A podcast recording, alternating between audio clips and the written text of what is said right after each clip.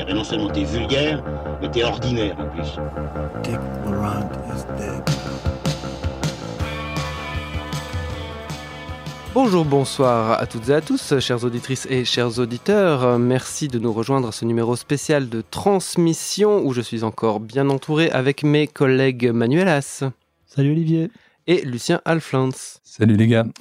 Mais revenons dans l'actualité il y a quelques semaines, quelques mois, chères auditrices, chers auditeurs, vous l'aurez sans doute remarqué, nous n'avons pas traité ici de The Batman.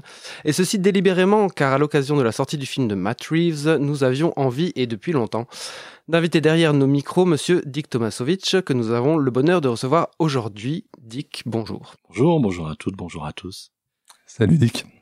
Outre votre Batmanophilie, Dick Tomasovic, vous êtes aussi professeur de cinéma et en spectacle à l'Université de Liège. Vous êtes également écrivain, signant notamment un livre Shot, Alcool et Cinéma en 2015 aux éditions du Caïd, ou justement Batman, une légende urbaine aux impressions nouvelles en 2019 dans la collection La Fabrique des Héros.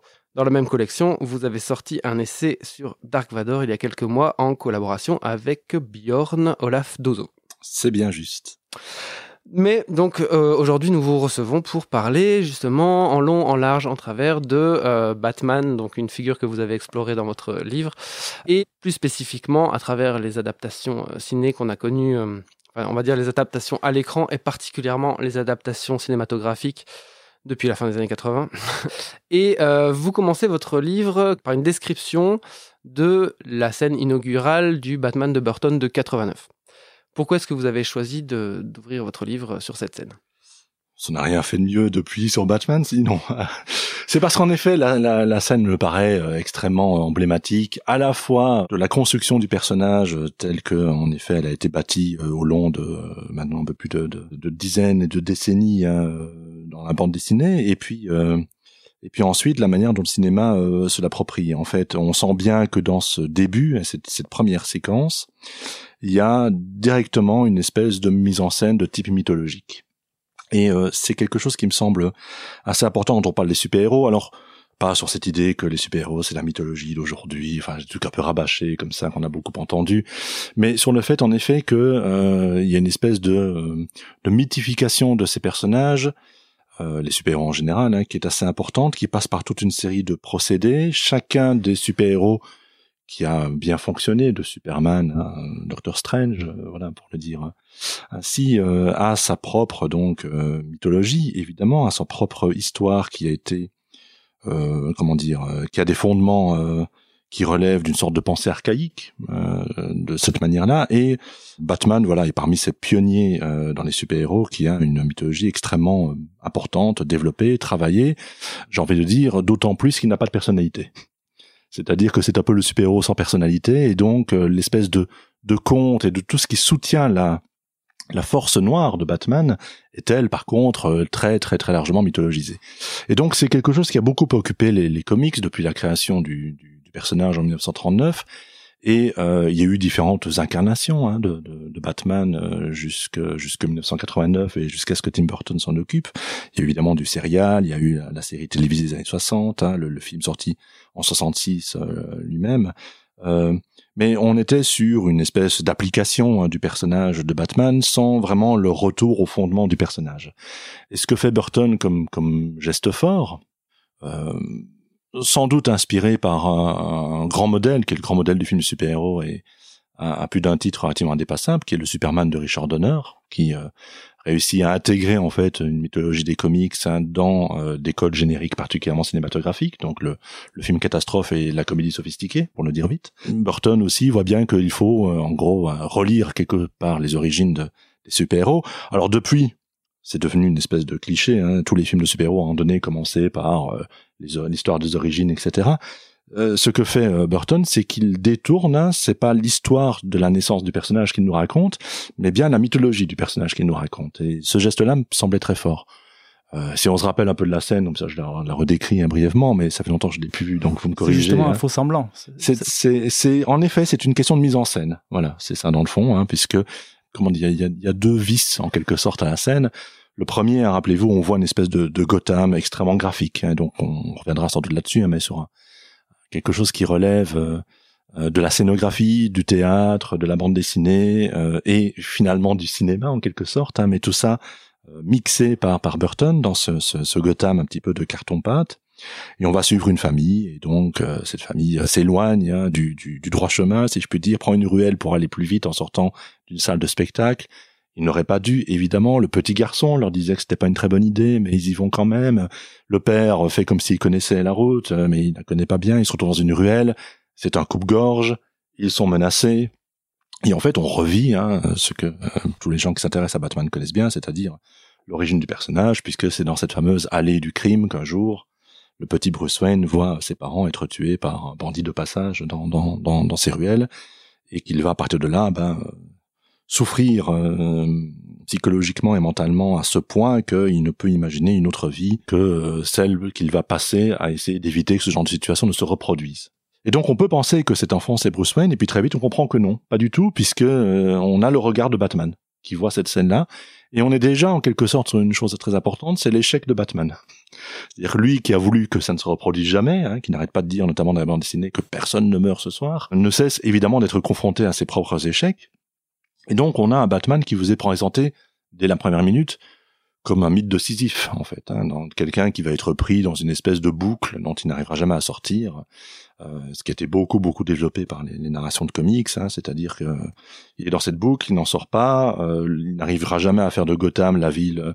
plus vous lisez les comics, plus vous dites que Gotham c'est l'enfer. Donc euh, en gros, on, pense même qu'il a un effet néfaste. On pense même hein, dans des bandes dessinées un peu plus postmodernes qui ont déconstruit les choses que il est le créateur en quelque sorte des ennemis en fait qu'il a en face de lui comme le Joker et d'autres. C'est ce que dit le, Nolan dans son, dans son final justement qu'il a fini par contaminer euh, la ville. C'est exactement le, le, sujet du deuxième film de Nolan hein, dans cette opposition entre le le, le, Joker et, euh, et, Batman et ce sera en partie rejoué d'ailleurs mais de manière plus indirecte dans le film de Matt Reeves euh, mais, mais, avec une tierce personne qui est dans le Riddler.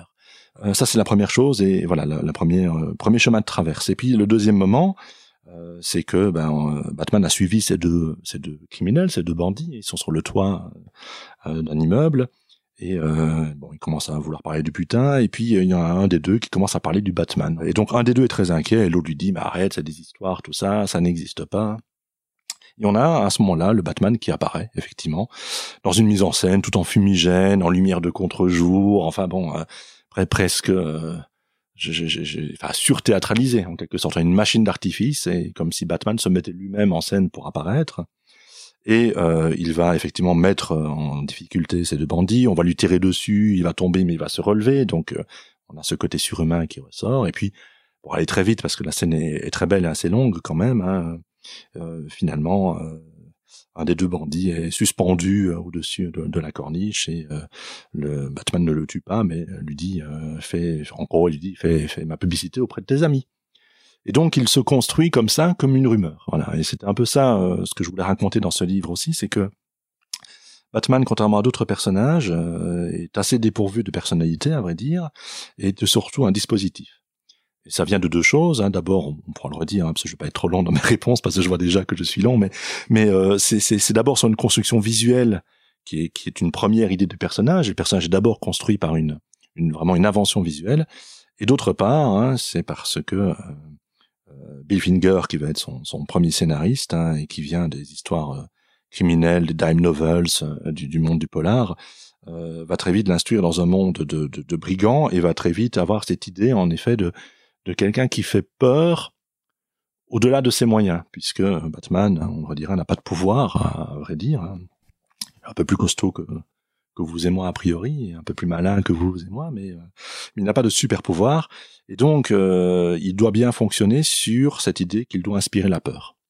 Et donc cette idée que c'est une rumeur urbaine finalement, hein, euh, ça nous permet de nous connecter aussi avec cette idée de mythologie, parce que qu'est-ce que c'est que euh, finalement une, une, légende urbaine, une, rumeur euh, d'aujourd'hui? C'est effectivement des éléments contemporains agrégés qui fonctionnent sur un, vrai, un vieux récit archaïque hein, et, qui tout d'un coup commence à, à, circuler fortement. Et c'est vrai que Batman, c'est un personnage post-industriel, et je trouvais en effet que cette scène première hein, de, de Burton disait un petit peu tout ça voilà, pardon pour la réponse longue, mais la, question était complexe. Hein. Elle, dit, elle dit aussi beaucoup du, du traumatisme du personnage, dans ce qui le rend faillible mmh, mmh. pour le spectateur et pour le, pour le lecteur de, de, comics, et qui est cette idée justement que cette peur va être transformée et infusée à travers toute la ville. Oui, c'est ça. Alors ce sera sans doute un peu plus mis en scène dans les films qui vont suivre. Chez, chez Burton, je peux pas dire que c'est la question qui l'intéresse le plus. La dimension proprement, on, pourrait y revenir, mais la proprement monstrueuse finalement du personnage, c'est vraiment son discours, quoi. C'est sur euh, cette hybridation homme et quelque chose d'autre. Hein. C'est ce qui sans doute l'intéresse le plus, y compris même quand il décrit le Joker, dans le fond, euh, interprété par Nicholson. Cette question de l'inversion de la peur, hein, ça va être une des grandes histoires de, de, de, Christopher Nolan, qui situe évidemment ses films dans un tout autre contexte, hein, puisqu'on est dans une Amérique qui, euh, cette fois-là, a été traumatisée par les attentats de 2001, qui vit dans une forme de paranoïa, et donc la question de la peur devient centrale de ces films, avec des personnages qui, évidemment, j'ai envie de dire, ne pouvaient apparaître, euh, qui étaient connus dans les comics depuis longtemps, ne pouvaient apparaître que chez Nolan dans ce contexte-là. C'est un personnage comme l'épouvantail, par exemple, hein, qui est vraiment une espèce de figure double de cette peur, euh, et puis euh, qui, voilà, qui, qui, est largement mise en scène hein, sur la peur, les doutes, que ce soit dans la scène évidemment de naissance de Batman où on le voit tomber dans un puits avec ses chauves-souris qui, euh, qui, sont autour de lui, qui l'effraient et puis qui devient une espèce de motif récurrent de, puissance même et de hantise du Batman sur la ville, que ce soit euh, sur les affres du personnage, jusqu'à en faire dans le troisième euh, film hein, de la trilogie un personnage empêché qui passe son temps couché parce qu'il a mal au dos. Il y a un, un pont qui m'intéresse moi dans, dans, cette scène d'ouverture du, du, premier Burton, c'est que son, son, son, arrivée dans le champ, elle est mise en scène pour le spectateur, mhm. et sa sortie de champ, elle est mise en scène pour euh, les bad guys qui vient qui vient de gronder d'une certaine manière. Ça, je trouve ça super intéressant sur le rapport à la peur. Oui, il y aura, plus largement, il y aura tout un jeu que je trouve assez intéressant sur le hors champ. Euh, sur qu'est-ce que nous voyons de Batman et qu'est-ce que nous voyons avec Batman euh, dans, dans le film. Ce que j'aime aussi pour, pour finir sur cette scène, c'est euh, la, la, dimension fantasmatique du personnage, hein, puisque il y a un moment très clair où on voit la silhouette de Batman avec un plan aérien, et en fait c'est un moment d'animation. et donc il a une, une, silhouette très fluide qui passe comme ça, et donc on est sur quelque chose, une construction, hein, en effet purement visuelle qui, qui est assumée, et donc c'est visualité du Batman, c'est euh, voilà, qu'est-ce qu'on voit de lui, qu'est-ce qu'on voit avec lui. Il y a euh, les belles scènes quand il est Bruce Wayne, parce que euh, ce que j'aime bien dans ces Batman là aussi, c'est que le, le, Bruce Wayne existe vraiment. Je parle au-delà des goûts et des couleurs, chacun a son Batman préféré, son Bruce Wayne préféré, etc. Mais je trouve c'est toujours un atout quand dans ces récits-là, le, puisque c'est des récits quand même sur des problèmes d'ego, les deux personnages existent et qu'il y a un Bruce Wayne et un, un Batman. C'est peut-être un, un, des écueils du, du, film de Matt Reeves où le, le Bruce Wayne est quasi absent en quelque sorte. Euh, et donc ce, ce, Michael Keaton en, en, Bruce Wayne existe, et notamment existe dans sa Batcave, hein, et on le voit euh, euh derrière les miroirs, sans observer les, les, gens qui viennent le voir. Euh, on insiste hein, sans que ce soit dans une forme romantique exacerbée sur la solitude du personnage, sur cette déjà sur cette idée de puissance, de contrôle à travers l'image et à travers du coup la mise en scène, puisqu'on voit bien tout au long du film, c'est quelqu'un qui se met systématiquement en scène, que ce soit en Batman, donc de la première scène, ou que ce soit en Bruce Wayne lors de ses fêtes qu'il donne, lors même hein, de, de, de, ses relations avec le, personnage féminin de la journaliste, hein, donc interprété par, par Kim Basinger, où tout d'un coup on retrouve en effet cette idée de comédie sophistiquée que Donner avait déjà un peu exploité. C'est pour ça que j'en parlais au, début. Euh, on, on, a voilà un personnage qui euh, qui joue de la mise en scène et qui devient très insaisissable. Hein. Qui est-il euh, vraiment? C'est finalement Batman se définit par ce qu'il est, celui qui, qui se joue de la mise en scène. Euh, dans les bandes dessinées, c'est très clair. Un Batman n'arrête pas de se déguiser, par exemple. Un Batman, c'est quelqu'un qui fait de l'infiltration. Il a plusieurs personnages. Il se déguise en marin, en gangster. Enfin, il a plusieurs personnalités euh, alternatives comme ça pour faire ses enquêtes. Quelque chose qu'on n'a jamais vu au cinéma, à vrai dire. Hein. Même si euh, on a parlé d'un Batman plus détective dans le dernier film, mais on n'a pas eu cette, euh, cette idée d'infiltration, de mise en scène de soi dans plein de contextes différents. Finalement, c'est peut-être les, les, films de Burton qui le disent le mieux.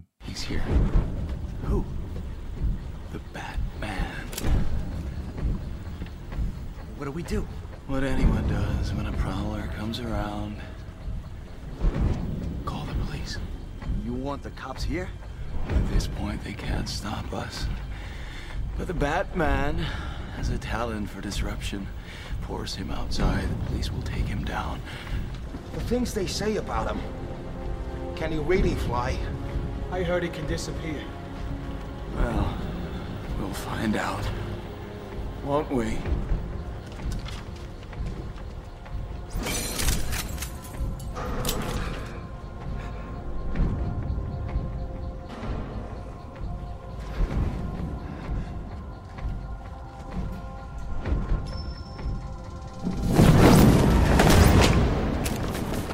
Vous dites hum, que, Batman n'a pas de personnalité. Mhm mais euh, est-ce que en fait euh, sa personnalité, ce qu'il définit euh, fondamentalement en tant que héros ou en tant que personnage, c'est justement le trauma? Oui, c'est ça. Alors c'est c'est un peu le problème parfois de de, de ces récits, c'est que peut-on vraiment réduire une psychologie de personnage à un trauma quoi? C'est un peu la question. Quand je dis qu'il n'y a pas de personnalité, évidemment, je dis un peu de manière provocatrice, hein, mais c'est vrai, c'est quelqu'un qui n'a pas d'identité forte au sens où en effet on sent bien que mm, voilà même les gens qui n'aiment pas Superman euh, reconnaissent qu'il y a euh, dans, dans ce personnage qui essaye euh, parce qu'il y a une espèce de bonté et d'empathie absolue générale de se faire passer pour humain sans jamais pouvoir y parvenir. Et sa tragédie c'est voilà de, de, côtoyer des humains qui mourront bien avant lui. Et donc il y a, y a, ce drame là qui est écrit. Donc qui est un trauma permanent en quelque sorte en plus du trauma de la perte de sa planète mais euh, mais qui euh, qui fait de lui un personnage qui veut être un journaliste parce qu'il veut enquêter sur le monde, parce qu'il veut être intégré aux hommes, parce qu'il a une histoire d'amour par ailleurs, hein, qui, qui avec Lois Lane et qu'il qu'il concrétise. Spider-Man, si je prends les exemples un peu extrêmes, Peter Parker est un personnage extrêmement défini d'un point de vue psychologique, hein, euh, dans à la fois ses traumatismes, bien sûr, mais dans sa vie quotidienne. L'un des grands secrets, on le sait bien, de Stanley, quand il écrivait ses personnages, c'était de pouvoir faire résonner les vies euh, euh des adolescents des, des, des années 60 hein, dans, dans, dans, ses récits. Et euh, et on, peut revoir aujourd'hui l'espèce d'adhésion encore très très forte qu'il y a un personnage comme Peter Parker de la génération d'aujourd'hui, hein, tous ces jeunes qui ont été voir plusieurs fois le, le, le film qui était sorti en, en décembre sur les écrans. Il y a vraiment une adhésion très très forte à ce à ce personnage parce qu'en effet il est assez construit euh, il a varié au cours du temps mais euh, euh, il a une série de traits définitoires. Sur Batman c'est beaucoup plus compliqué effectivement puisque on le résume très vite à son trauma. C'est aussi ce qui a fait que et c'est une des choses qui m'a un peu passionné en travaillant dessus c'est qu'on peut faire absolument tout ce qu'on veut avec Batman. Et c'est-à-dire que vraiment tout au long de ces décennies j'ai pu lire des récits qui euh, qui allaient dans tous les sens, c'est-à-dire même même politiquement, j'ai envie de dire, il est impossible de cerner Batman quoi. C'était dans les années 70 sous Denis O'Neill, c'est le, le type le plus progressiste du monde quoi. Puis euh, dix ans plus tard, euh, avec Frank Miller, euh, c'est peut-être le, le, type le moins progressiste du monde quoi. Et donc on peut passer comme ça d'un côté de l'échiquier politique à l'autre en quelques dizaines d'années ou en, même pas en quelques années sans aucun problème. Il y a même parfois plusieurs séries qui sortent en parallèle de Batman. Euh, la personnalité n'est pas n'est pas le même. Et c'est un passage de tous les paradoxes hein, donc euh, je, je, je, le dis souvent mais c'est frappant de se dire que c'est un personnage extrêmement solitaire. Mais en fait aucun personnage ailleurs dans les super-héros n'a une telle ribambelle autour de lui entre son Robin, sa Batgirl, sa Catwoman, euh, les, les, les Robin, il y en a un paquet, Alfred évidemment, etc. Euh, le commissaire Gordon, Lucius Fox, enfin comme personnage solitaire, on a vu pire en quelque sorte. Bon, euh, c'est à la fois donc le plus puissant des héros, tout le monde en a peur. Superman en a peur, ça méfie de lui. Wonder Woman aussi. Enfin, euh, il peut battre des dieux, des divinités. Enfin bon, euh, voilà. Et en même temps, il n'a pas un seul pouvoir, si ce n'est, disent les mauvaises langues, sa richesse. Et donc, on, voilà, c'est un passage de paradoxe qu'on peut tirer absolument où on veut, en quelque sorte. Mais il y a, voilà, ce, ce retour, hein, ce qui fait identité chez le personnage, c'est ce trauma. Et c'est ce qui en fait sans doute, hein, j'ai l'habitude de le dire un peu, un personnage assez adolescent. C'est-à-dire euh, un personnage qui, dont la construction identitaire n'est pas finie, qui est bloqué à un stade de l'enfance, qui joue aux adultes, mais il joue aux adultes avec une cape euh, la nuit, euh, voilà. et qui n'a pas la maturité de, de, pouvoir se mettre en couple, qui ne peut pas s'attacher à des liens affectifs, qui a toujours un majordome pour veiller sur lui en quelque sorte. Et donc c'est d'un jeune homme qui voudrait s'émanciper, il peut pas le faire. Et même maintenant, il y a des récits avec un Batman très vieux. Il y a un Batman, il a adopté des Robins. Enfin bon, c'est une figure paternelle pour beaucoup, mais cette maturité n'arrive pas en quelque sorte. Et il est toujours relancé et recondamné à vivre ce trauma éternel. Et c'est ce qui le définit. En, mais dans, dans, ce trauma, dans ce trauma, euh, il y a cette idée aussi derrière de la filiation et de, du père et de la figure du père mhm. qui incarne le riche américain philanthrope. Ouais. Et d'une certaine manière, c'est quelque chose qui est toujours repris, sauf par exemple dans le, dans le, le film de Todd Phillips, dont on pense tout, tous le très grand bien autour de cette table, je pense, qui justement casse le moule. Mmh. Et je pense qu'il y a quelque chose à, à ce moment-là qui détruit un petit peu la mythologie du personnage, en fait. Parce que tout d'un coup, on casse ce référent, et à mon sens, on en paye presque les pots cassés dans le film de Reeves aussi, qui a cette tentative non assumée de, de, de corrompre un petit peu la figure paternelle. Oui, le, le, le Joker, bon, euh, c'est un film assez particulier en effet, euh, qui euh, qui casse beaucoup de choses, à vrai dire, tout en tout en prolongeant beaucoup d'autres. bon, ce qui est absolument clair, évidemment, c'est que tous ces récits sont quand même créés donc dans les années 30, 40, 50, 60, même pour Spider-Man et d'autres. On est dans un schéma patriarcal absolu. Et donc tous ces personnages se définissent d'abord comme héros parce qu'ils ont perdu leur figure paternelle. C'est tous des orphelins sans papa. Et donc, euh, il y a l'idée de construire tout à coup une figure masculine forte, euh, qui est celle de la puissance, qui est celle qui va sauver les autres. Euh, Batman passe son temps à aller sauver Robin dans quantité d'aventures, et les autres super-héros n'arrêtent pas de sauver Lois Lane, des femmes, etc. Bon, on est dans ce dans ce schéma-là du voilà de, de, la masculinité salvatrice parce que il y a eu un père défaillant, il y a eu un, on est un orphelin, etc. Et donc on est l'héritier un peu de ces histoires-là qui sont euh, je dois dire, bon, dont on sent bien qu'elles sont un peu obsolètes aujourd'hui, euh, tout de même. Euh. Enfin, en termes de super-héroïsme, on peut commencer à inventer un peu d'autres choses. Ce serait, ce serait pas mal. Euh, ce, ce, ce, que, ce que, il faut bien reconnaître, Matt Reeves essaye de faire justement à la fin de, de son film, en essayant d'échanger la valeur finalement euh, guerrière du personnage contre une valeur idéologiquement très marquée aux États-Unis aujourd'hui, hein, qui est celle du du soin, de la protection, enfin du care. Hein. C'est difficile à traduire parce qu'on n'a pas vraiment cette. Il termine le film presque en pompier. Euh, voilà, c'est ça. Hein. Donc euh, quand il comprend que euh, la ligne de démarcation bien et mal qu'il s'était faite est, est, évidemment mise en péril, hein, ce qui est un peu une vieille rengaine quand même. bah alors les, les choses c'est de se rabattre sur en fait être le, le, héros ordinaire en quelque sorte. Hein, les fameux héros qui étaient célébrés d'ailleurs, qui sont célébrés aux États-Unis depuis très fortement depuis l'attentat de 2001 les pompiers et les policiers. Il hein. faut se rappeler. Euh, pardon, je parle beaucoup de comics, hein, mais c'est difficile de pas comprendre ces imaginaires-là sans, sans voir d'où ils viennent. Que euh, début des années, de, enfin 2001-2002, tous les volumes qui sortent euh, aux États-Unis sont évidemment marqués et, abordent très frontalement le 11 septembre. Hein. Il faut reconnaître une grande qualité à la fiction américaine, qu'elle soit en bande dessinée, en littérature, en cinéma, en télévision c'est que les, ils sont dans l'ultra contemporain en permanence. Hein. Il arrive quelque chose, ils en parlent. Il y a chez nous, on a souvent une pudeur des événements. On se dit que le traumatisme doit être repassé pour pouvoir le traiter. Hein. J'en disais deux mots avec Fabrice Duet l'autre jour qui me parlait de son film autour de, l'affaire du trou qui va être construite. On se dit bah c'est pas trop tôt? Enfin voilà, on est dans ces dans ces dans ces réflexes là. Alors les Américains, c'est jamais trop tôt en quelque sorte. Et donc on on, on avait euh, durant là, ces premières années énormément de fiction qui mettait en scène hein, ces héros et les on a des volets, des volumes de Superman, euh, de Spider-Man, de Captain America qui viennent euh, remercier euh, les, les vrais héros en quelque sorte que sont les, les, policiers et les pompiers. Et donc c'est ce que joue Batman. Et en effet, le Joker a joué un rôle là-dedans. Hein, ce film, ah bah, c'est un film ambigu parce que c'est un film en même temps qui n'est pas c'est un film qui tire dans tous les sens. Voilà, qui tire dans tous les sens, auquel on peut faire dire absolument tout et son contraire. Hein. C'est aussi la limite de la proposition du film, hein, c'est qu'on peut le lire de manière, voilà, c'est comme les mots qui peuvent se lire dans les deux sens. voilà, c'est vraiment un film comme celui-là. Mais il a en effet le, le, le, mérite de déconstruire une série de euh, voilà de, de, de, présupposés ou de clichés possibles autour hein, du, du super-héros.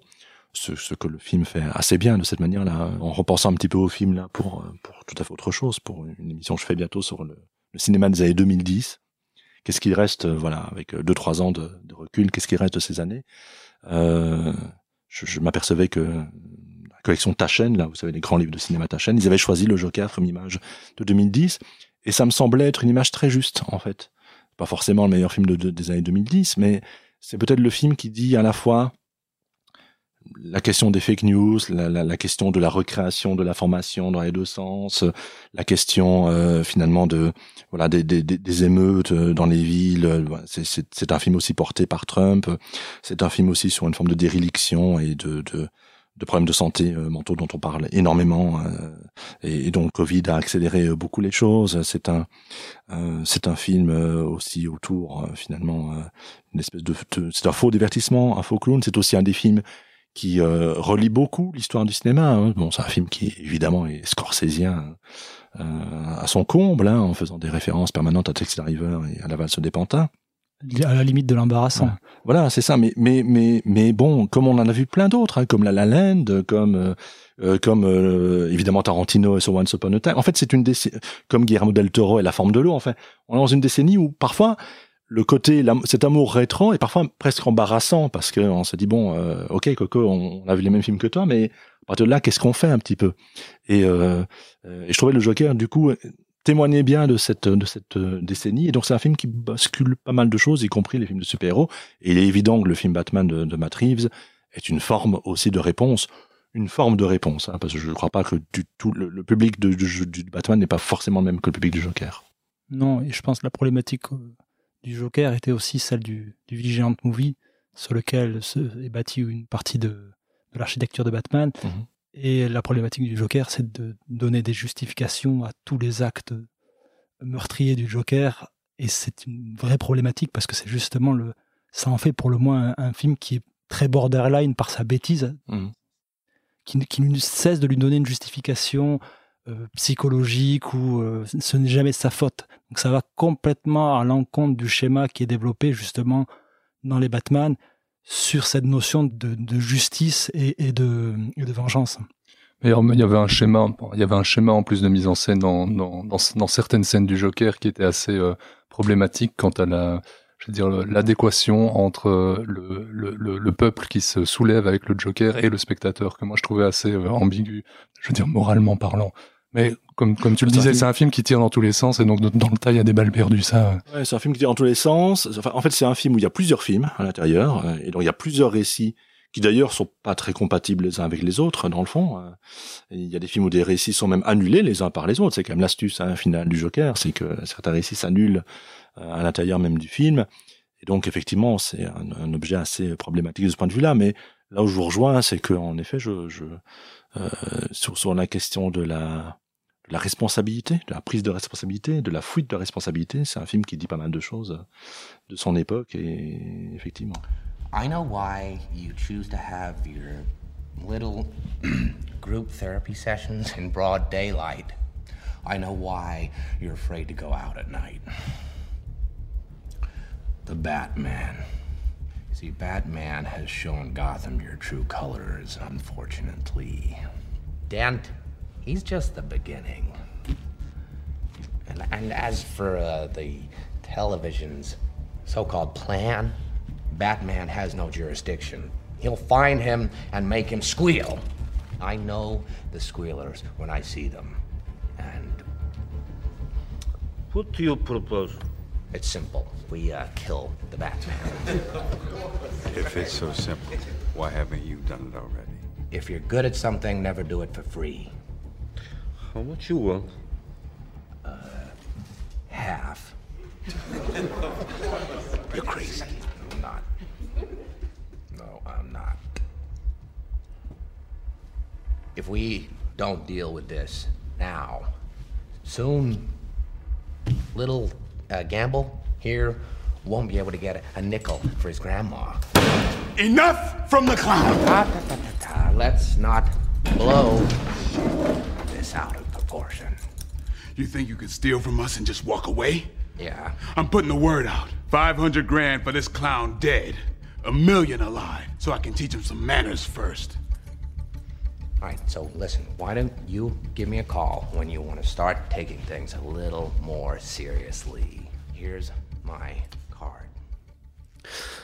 Donc, vous, enfin, vous l'avez développé. Batman, c'est, et vous le dites aussi dans votre livre, c'est euh, une figure super-héroïque qui intègre énormément de, de, marqueurs temporels dans son récit et qui est aussi assez polymorphe, comme un terme que vous utilisez également.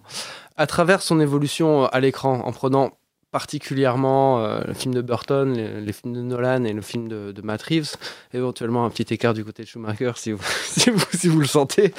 Euh, avant l'émission, vous m'aviez dit il y a moyen de parler de Schumacher, j'adore. mais ne dites pas aux autres parce que voilà. Mais euh. Euh, c'est aussi euh, celui qui qui prend le, plus de peut-être qui convoque peut-être à l'écran le plus de repères cinématographiques, le plus de enfin, l'expressionnisme pour Burton, ce genre de choses. Mhm. L'évolution, est-ce que l'évolution de Batman à l'écran raconte aussi quelque chose du cinéma US en lui-même? Oui, sans doute, mais peut-être, je, je le dirais pas de manière linéaire et aussi facile, quoi. Enfin, ça, je, je méfie un peu de, de, de ce type de, de, de réduction parce qu'en fait c'est toujours un peu ah, c'est un peu commode en fait de se dire bon, mm. voilà ça raconte des choses mais je, je pense qu'en tout cas chacune de, de euh, chacun de ces moments, hein, bon, le, moment Burton, le moment Schumacher à sa manière, euh, le moment Nolan et ce, ce, ces derniers moments, parce qu'il y, a le Reeves aussi, mais il y a toutes les autres apparitions de Batman dans des films collectifs. Snyder. chez Snyder disent à chaque fois quand même quelque chose euh, du, du, évidemment de la société américaine, de l'évolution du cinéma américain, de son embarras aussi à fonctionner avec euh, cette, cette, euh, cette figure. On a quand même l'impression que on, on, sait de moins en moins quoi faire avec Batman en fait. C'est un peu ça, surtout le sentiment qu'on a. on sent bien en termes de, de, si on reprend un peu la logique de production, hein, on, on, fait le récit de la production, c'est intéressant. Moi, je suis assez vieux pour me souvenir de la sortie du Batman en 89 j'avais 14-15 ans, quoi, et euh, c'était un peu dingue. Je, veux dire, vraiment, c'était... Euh, pour moi, c'est mon premier grand souvenir de, de promotion, de blockbuster gigantesque. On ne faisait que parler de Batman en permanence partout. Il y avait ces images de symboles. Je me rappelle ma mère qui comprenait pas ce que c'était. Elle me dit mais pourquoi il y a des amygdales partout? Euh, Vous voyez pas la chauve-souris dans, dans, dans, ce logo? Il y avait Prince qui passait sur MTV, mais 72 fois par par heure. Enfin, c'était un matraquage comme vraiment hallucinant. Il y avait ce débat aussi de, société parce qu'on disait ben, le personnage est euh, gentil et sombre et, et tristounet et le personnage méchant est un clown gentil. Les enfants vont pas comprendre, on va l'interdire. Donc euh, c'était interdit aux enfants. Et le débat dans plein de pays. Enfin bon, ça tournait un petit peu dans tous les sens et de manière un peu un peu un peu ridicule.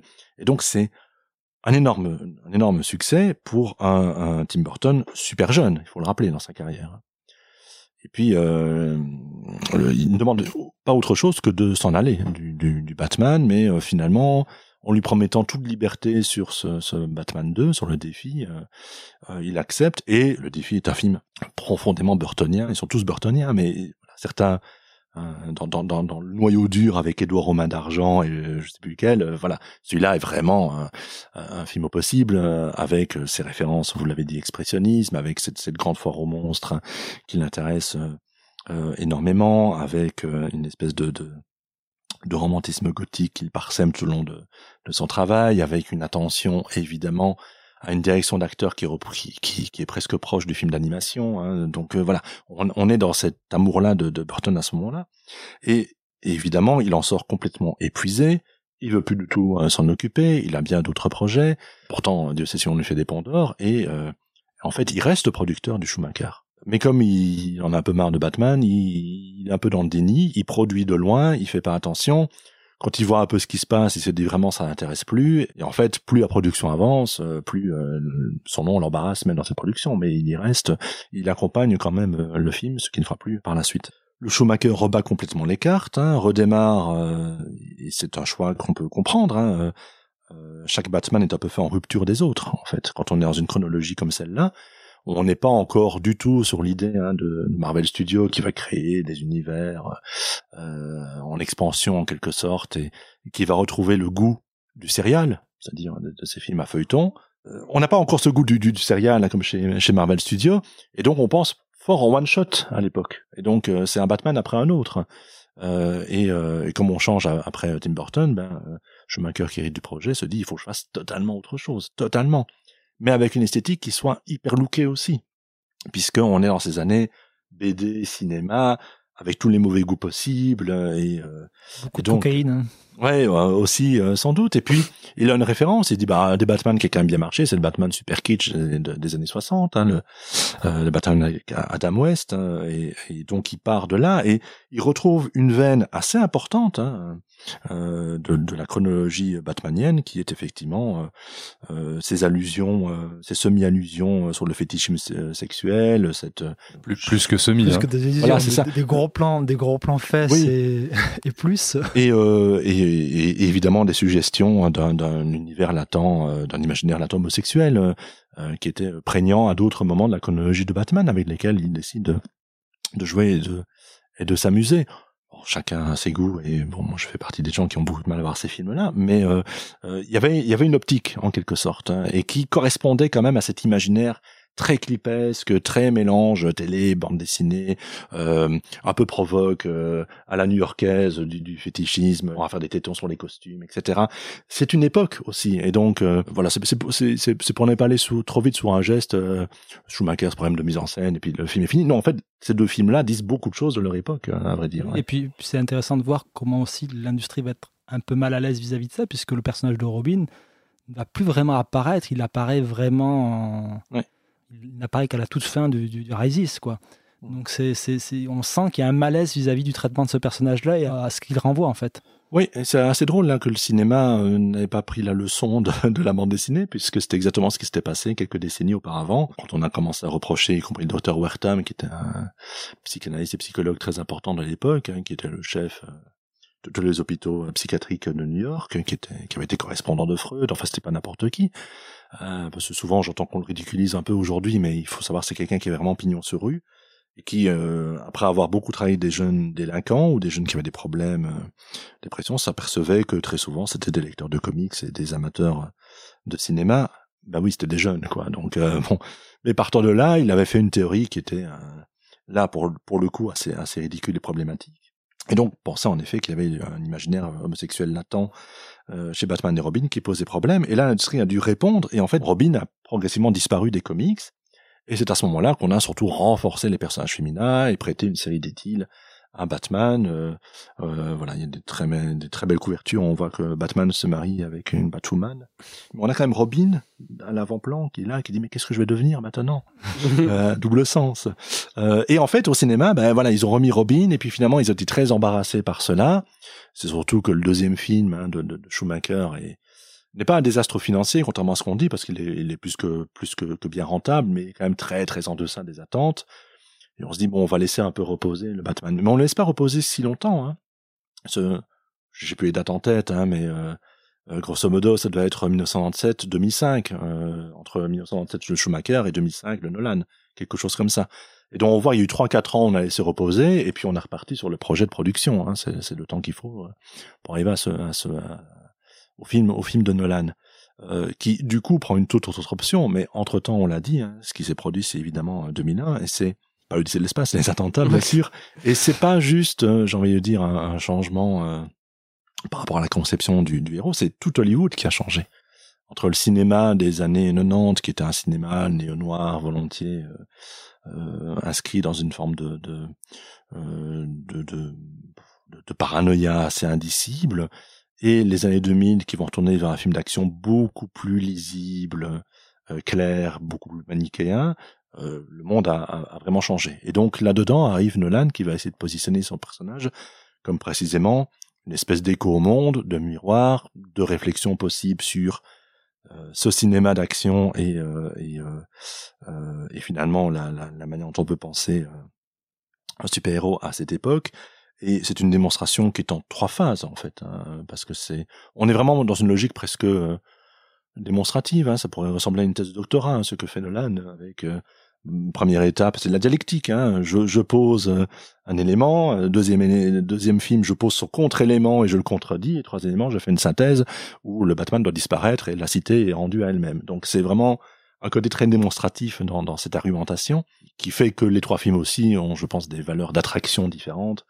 Euh, il, il, est assez évident que le, le film Le Joker, le film Ledger, le deuxième, est sans doute le plus prenant et le plus euh, le plus fort parce qu'il a cette position très forte, justement. Le troisième est aussi, euh, d'un point de vue euh, du, du, récit et de la manière dont l'action est menée, un peu le plus faible aussi, parce que précisément le personnage est en, est en recul, en quelque sorte. Il y a quelque chose qui est assez intéressant aussi, c'est son... Pour reprendre une scène qui est la fameuse scène dont, dont, on, a, dont on a beaucoup parlé dans, dans The Dark Knight, euh, avec le, le, le, sonar inventé par oui. Lucius Fox et toute l'écolocalisation qui ramène aussi à l'essence même de Batman, à sa propre mise en scène et au fait que sa vision du monde est en fait qu'un qu'un qu reflet de lui-même à travers le monde, on pourrait dire ça comme ça. Ça donne aussi un, point de vue omniscient qui, qui pourrait correspondre euh, au, plus grand rêve fasciste, mais je trouve justement que le, le, ce qui est intéressant dans The Dark Knight, c'est que par la suite, avec The Dark Knight Rises, il va prendre un autre, euh, une, autre optique là-dessus. On pourrait presque dire que The Dark Knight Rises a intégré à digérer, je veux dire, tout ce qui s'est passé à New York avec Giuliani, etc. par la suite. Alors que c'est peut-être ça, ça commence sur la fin de The Dark Knight et puis ça prend vraiment son essor dans le, dans le troisième. Ça rejoint un peu ce que tu disais plus tôt, mais Absolument, c'est c'est c'est c'est très juste. Hein. Bon, je pense qu'en effet que c'est euh, bon, une scène très très commentée, mais c'est une des, des scènes des, des inventions les plus importantes de cette trilogie, je crois. C'est euh, d'avoir euh, mis vraiment en scène euh, cette cette comment dire cette vision panoptique, voilà pour dire comme ça, c'est-à-dire l'idée que finalement s'il veut être ce, ce vigilante qui permet vraiment, enfin qui réussit finalement à éviter que le crime ne se produise, ben, il doit pouvoir le prédire au mieux. Euh, on retrouve en ça aussi d'autres fictions de l'époque, hein, genre la Minority Report, euh, voilà, qui parle, qui parle de ça également. Euh, la grande idée ici, c'est d'avoir pensé finalement le sonar, la chauve-souris, et donc la chose est là vraiment pour pour le coup bien intégrée à, la, à, toute cette mythologie batmanienne. la représentation aussi hein, de cet écran est très très bien parce qu'il renvoie à une espèce de, de multi-écran. Il y a une relecture aussi dans la mise en scène même hein, des, des yeux de Dr Mabuse, hein, mais à travers les, les, vignettes qui sont les nôtres aujourd'hui, à travers lesquelles on, voit les choses, et l'utilisation du téléphone portable lui-même comme instrument de surveillance. Donc voilà, c'est assez riche. Hein. Euh, ça a été lu aussi euh, politiquement euh, de manière très forte, on s'en rappelle, puisque euh, le, discours que tient euh, Bruce Wayne à ce moment-là face à Lucius Fox qui lui dit euh, ça c'est pas un instrument euh, ça fait pas partie de son contrat. Voilà c'est partie de son contrat et surtout personne ne doit avoir ce pouvoir là quoi. C'est pas un pouvoir démocratique par définition. C'est juste impossible donc Bruce Wayne lui répond en gros hein, ben, c'est juste pour cette fois. Hmm. après je te donne les clés tu le détruis et tout ça. Et Lucius Fox accepte et en fait c'est le Patriot Act c'est de se dire voilà on vous met tous sur surveillance mais c'est juste maintenant, parce que c'est juste maintenant, c'est tendu, euh, les terroristes et tout ça, mais euh, après on détruit le truc, hein, et on sait bien que c'était pas vrai, évidemment.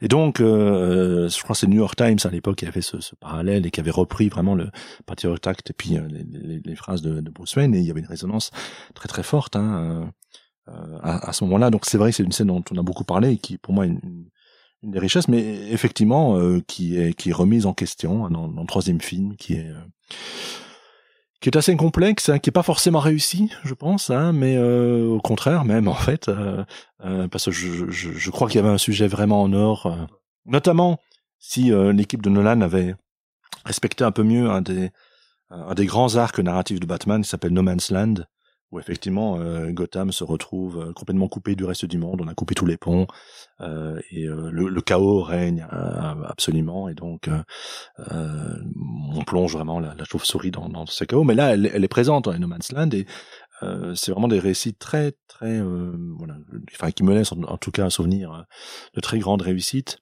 Euh, et là, euh, voilà, ça, c'est le film n'est pas au niveau. moi, je trouve que ce qui est problématique, enfin, en tout cas, ce qui manque de niveau, comme tu dis, euh, sur sur cette scène de fin, je trouve qu'il y a quelque chose de super intéressant sur le fait que Batman vienne se battre en plein jour. Mmh. Avec, euh, avec tous ces, ces, ces policiers euh, qu'on a sortis des, des décombres, qu'à chaque fois, qui, enfin les, deux, les deux grands méchants, les deux grands bad guys du film meurent dans l'ombre, à savoir un dans, dans dans un palais de justice en plus ou quelque chose comme ça, et l'autre, Marion Cotillard, dont on a beaucoup parlé, sous un pont, alors que c'est le moment où Batman sort de la nuit et vient dans, vient dans le jour. Euh, moi, ce, qui ce que j'aurais trouvé intéressant à ce moment-là, en fait, c'est quelque chose qui m'a questionné quand je l'ai revu il y a quelques jours, c'est que à aucun moment le, le, les, les, les, gens, les habitants de Gotham, le peuple, ne vient se joindre à cette, aux, aux policiers pour lutter contre leurs assaillants, pourrait-on dire. Et je j'ai jamais compris pourquoi, ce qu'il ce qu'il essayait de raconter là, là, par ça. il y a un truc qui est pas abouti autour du, du, du Robin, très clairement, et des, des petits signes qu'il fait dans la ville, etc., dont on se dit que quelque chose va se développer là-bas. Euh, pas, pas, pas forcément de manière attendue, mais que quelque chose se passe à partir de ça. bizarrement, cette intrigue est en fait finalement oubliée. Quoi. C'est un film, je pense, qui a connu aussi beaucoup d'interventionnisme du studio. Il n'a pas eu la même marge de manœuvre que sur le deuxième, comme euh, à l'époque, bah, Burton a aussi eu beaucoup plus de marche sur le sur son deuxième film, quoi. Alors ça, c'est le gros problème de la Warner, hein, et c'est, je pense, le, le problème qu'ils connaissent toujours aujourd'hui, euh, et que c'est le problème avec Snyder, avec euh, avec euh, Whedon qui vient en renfort, enfin toutes ces histoires de production qu'on connaît bien, c'est qu'à la Warner, en fait, euh, sur les adaptations de, de, de comics, on peut dire que quand même globalement, elles sont assez peu réussies là-bas bah, il y a des comités exécutifs des conseils d'administration qui prennent les décisions. Ça a été souvent euh, dit et décrit par les artistes qui y travaillent. alors qu'on voit bien hein, euh, qu'on aime n'aime pas les films et que les, les du côté Marvel Studios, ils ont créé une espèce de comité en fait qui prend les meilleurs talents des comics Marvel. Hein, ce sont des scénaristes et des auteurs de voilà des dessinateurs qu'on a qu'on a pris et qu'on a consulté des figures assez, connues, hein, Michael Bendis et d'autres, hein, qui ont accompagné en fait la naissance de cet univers et, et ont vraiment fait une espèce de de, de, de transfuge assez intéressant des valeurs créatives euh, de l'un à l'autre. Il n'y a pas de trahison. Aucun fan de Marvel s'est jamais vraiment senti trahi dans un film Marvel, par exemple. Et surtout, tout ce qui a marché dans les films Marvel sont des choses qui étaient déjà présentes dans les comics. Alors que chez DC, entre la branche DC Comics et Warner Bros, ils se parlent pas, quoi. Mais la différence quand même, c'est euh, c'est que chez, chez Warner, il y a quand même la logique qui est discutable sur certains films et encore peut-être discutable sur les, sur les derniers, de les confier malgré tout à des, à des cinéastes. Et d'offrir quand même le prisme d'un cinéaste Mhm. dessus, ce qui me semble pas vraiment être le cas et toute la problématique des films Marvel. Il n'y a pas vraiment de cinéaste derrière, à part les Spider-Man de Sam Raimi, mais depuis, il n'y a pas vraiment de cinéastes qui ont émergé ou, ont- ou même ou- ou sur lesquels on sent la patte à travers un film, en fait. Après, après j'ai quand même l'impression que chez Warner, ce qui en résulte surtout, c'est que, comme vous, vous le disiez brièvement là tout de suite, mais c'est beaucoup de style pour pas beaucoup de, de contenu au final. hein. Euh, En prenant les, chez les cinéastes qui choisissent, que ce soit, enfin tous ceux qu'on vient de citer, mais Tout à fait. euh, je ils en pense font pas je- grand chose au final. hein. C'est peut-être là qu'aussi vient le. le- Tout à fait, mais il y a quand même encore cette volonté de le présenter. Alors, c'est, je pense, très discutable, même sur, notamment sur le, le- le film de, de Reeves, ou mais même les, Mhm. les Snyder que je n'aime pas. C'est des films qui ressemblent énormément à ce que fait Snyder. Alors, c'est pour moi pas un très bon cinéaste, mais ça, ça lui ressemble, quoi. Les films Marvel, un film de John, un film de John Watts ou un, un film de je ne sais quel autre réalisateur, pour moi, sont assez uniformes. Oui, je, je suis assez d'accord et en même temps, je, je nuance un tout petit peu. Euh, je, je, je crois que la grande différence, c'est qu'à un moment donné, chez Marvel, il y a eu un, un producteur et puis un autre producteur. Il y a eu euh, Ari Avad euh, et puis ensuite euh, Feige. Avi Arad, pardon, et puis ensuite Kevin Feige, qui est devenu euh, voilà, qui, qui qui prend toutes les décisions. Et donc il y a un studio qui est organisé autour de lui.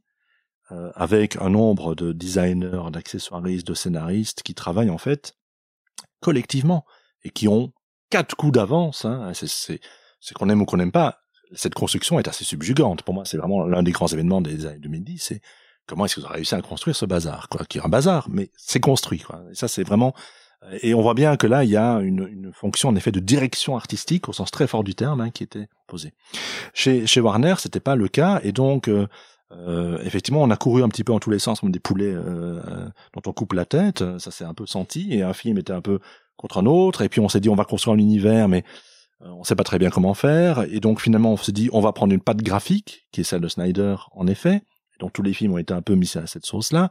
Mais on a vu les, les, les limites assez rapidement de, de, de ça aussi parce que c'est une patte graphique hein, qui est, qui est Une palette même, graphique. qui est qu'une une palette palette graphique et donc euh, qui est assez limitée et limitante. Et donc je pense en effet qu'il y a eu ensuite une reconfiguration en disant euh, ben en fait on va le donner à des cinéastes qui on va leur donner plus de liberté. Et donc évidemment le, le symbole ultime de ça c'est Joker et en même temps le Joker n'est pas un film de super-héros, n'est pas enfin c'est pas un film de super-héros, le Joker c'est un faux film de super-héros à tout point de vue. C'est-à-dire on prend le nom du Joker, on sait même pas à la fin si c'est vraiment le Joker, s'il y a vraiment un rapport à Batman, enfin on est on est vraiment dans une espèce de ça, c'est un modèle, par contre, éditorial, hein, de, de mode totalement alternatif. Et c'est pas du tout un film, je rappelle toujours ça, mais que les films de super-héros, la littérature de super-héros, c'est la littérature jeunesse. Joker est pas un film pour la jeunesse. euh, voilà. Et donc, euh, Ouais, Est-ce que c'est- vraiment un film de Todd Phillips aussi Ça, c'est une. enfin, je je Oui. connais peu la filmographie du gars, mais de ce que j'en connais, c'est un film qui dénote. Si Oui, on veut aller chercher ah, un auteur, c'est bizarre d'aller ouais. chercher.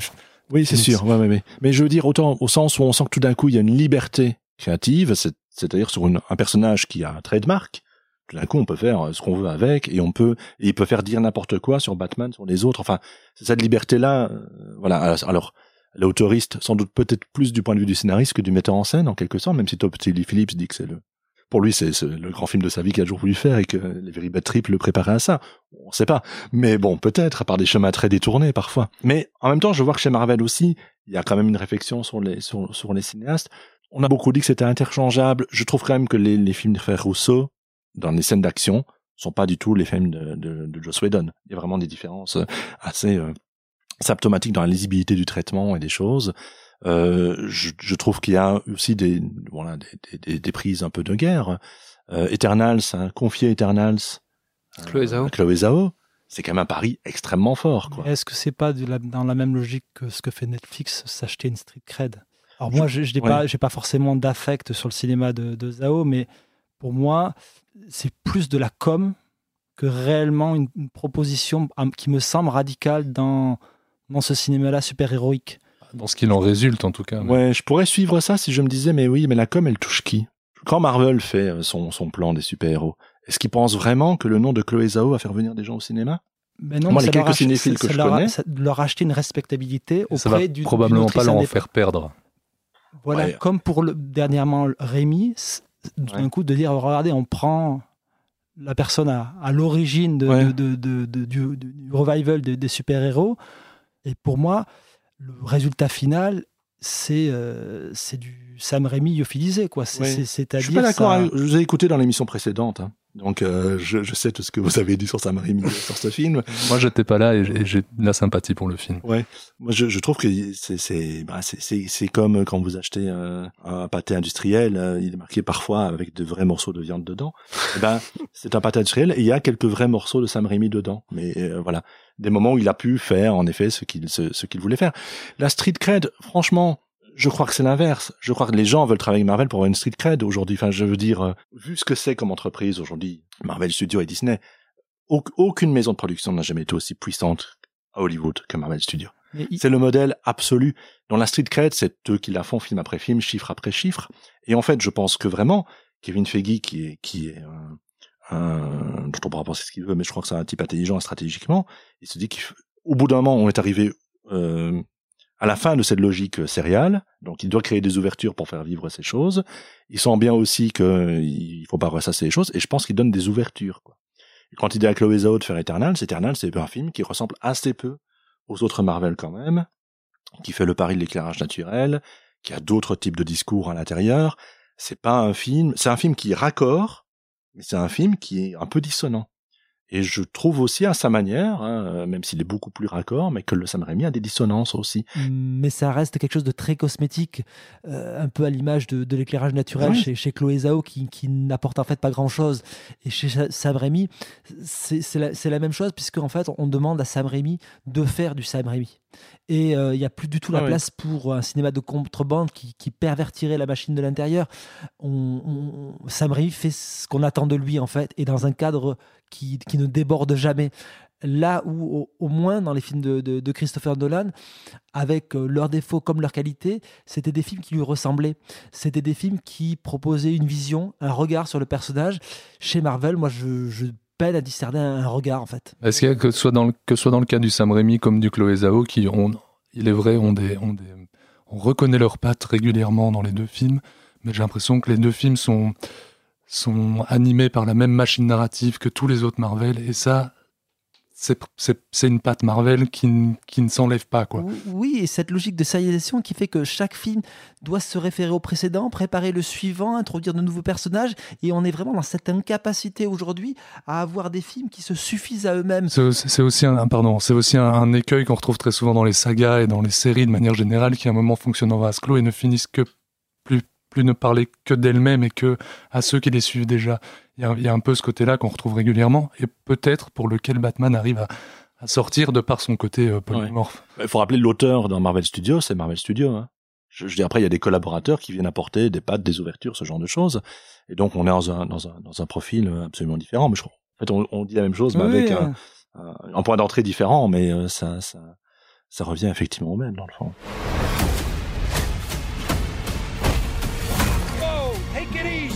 Easy, sweetheart. Hear everything they say, ain't you?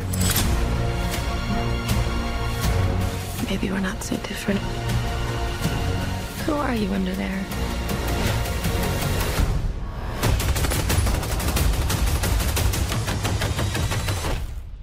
I'm vengeance.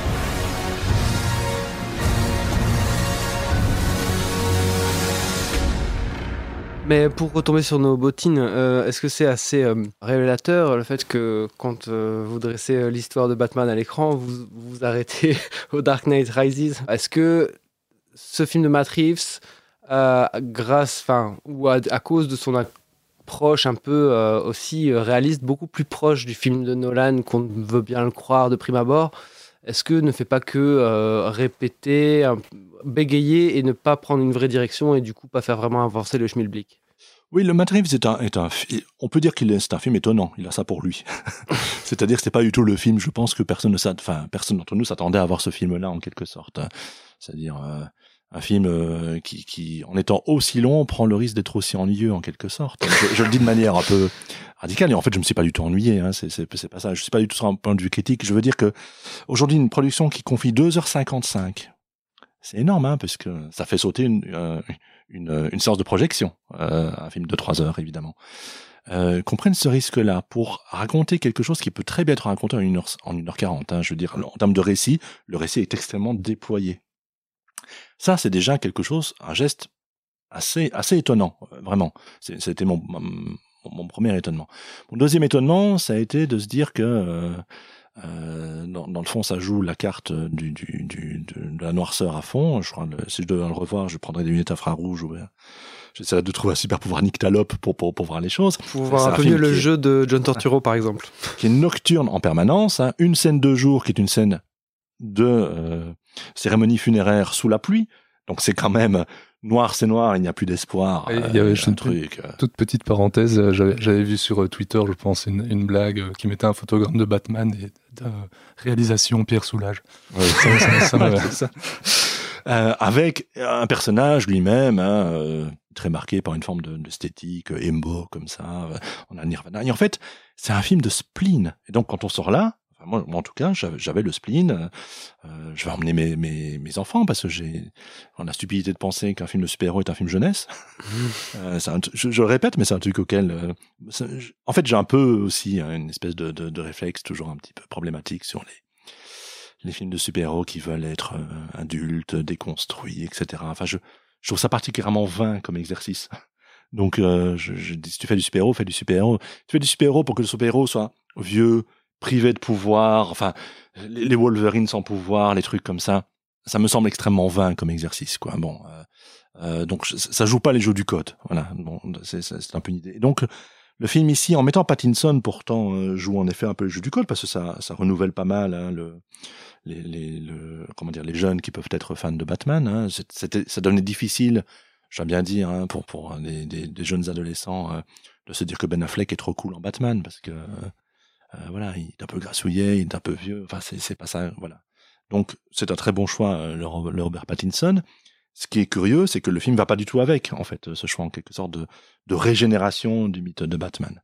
Euh, alors, je suis à la fois assez admiratif de la liberté qui a été euh, donnée, et à la fois, euh, bon, assez déçu par l'espèce de rengaine qu'on nous sort hein, du, du personnage dans le spleen complet pendant trois heures, et, et que je trouvais en effet pas tellement faire avancer les choses. En termes de propositions, euh, quand je lis maintenant qu'il y aura un Batman 2, on se dit, bon, euh, pff, la, matière qui est là donne pas vraiment, enfin, ne dynamise pas vraiment les choses, quoi. J'ai l'impression qu'il prend pas vraiment d'options en fait, là où d'autres cinéastes avaient quand même choisi une, une voie. On, on plaisantait tout à l'heure sur le Schumacher, mais c'est là j'ai l'impression qu'il reste un peu au milieu du guet, comme si déjà il s'était fait couper l'herbe sous le pied par le Batman Begins d'une certaine Mhm. manière, parce qu'il nous montre un sorte de proto-Batman en construction, mais ce qu'a déjà fait euh, Nolan, à mon sens, assez, assez brillamment dans son écriture, dans la manière de, de, développer tout, tout, tout l'univers de Batman.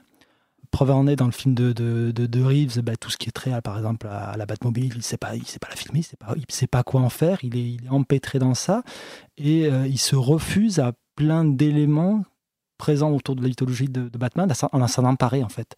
C'est comme si euh, il était prisonnier de ça, l'idée de, de maquiller un personnage comme euh, Colin Farrell pour Oui, le, le faire ressembler. Quel, est quel est l'intérêt de, de, de, développer ce personnage du pingouin pour Autant que aboutir à ça? scénaristiquement, il ne sert à rien. Tu peux virer toutes les scènes du pingouin dans le film, ça ne Euh, change donc rien. c'est- très très bizarre. Et euh, ce qui moi, ce qui m'avait déjà interloqué au moment de la, la promo du film, c'est que le- les deux noms qui étaient cités par Matt c'était French Connection et euh, C'était Pakula, et Serpico, euh, et Serpico, qui étaient déjà les références de Nolan sur Batman Begins. Et je trouve que le film euh, est un film très emprunté. Il joue de la noirceur, mais beaucoup de noirceur assez cosmétique souvent.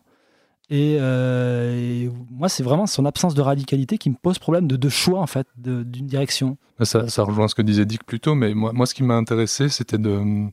Et à nouveau, il en fait pas grand chose, mais en effet, de poser le côté euh, adolescent du personnage de, de Bruce Wayne et, et- et presque par euh, corrélation, je dire, à- à- du personnage de Batman au dernier Spider-Man. Ce sont deux films que j'aime pas du tout, enfin, pas trop dans le cas du Batman de Reeves, pas du tout dans le cas du, dernier Spider-Man.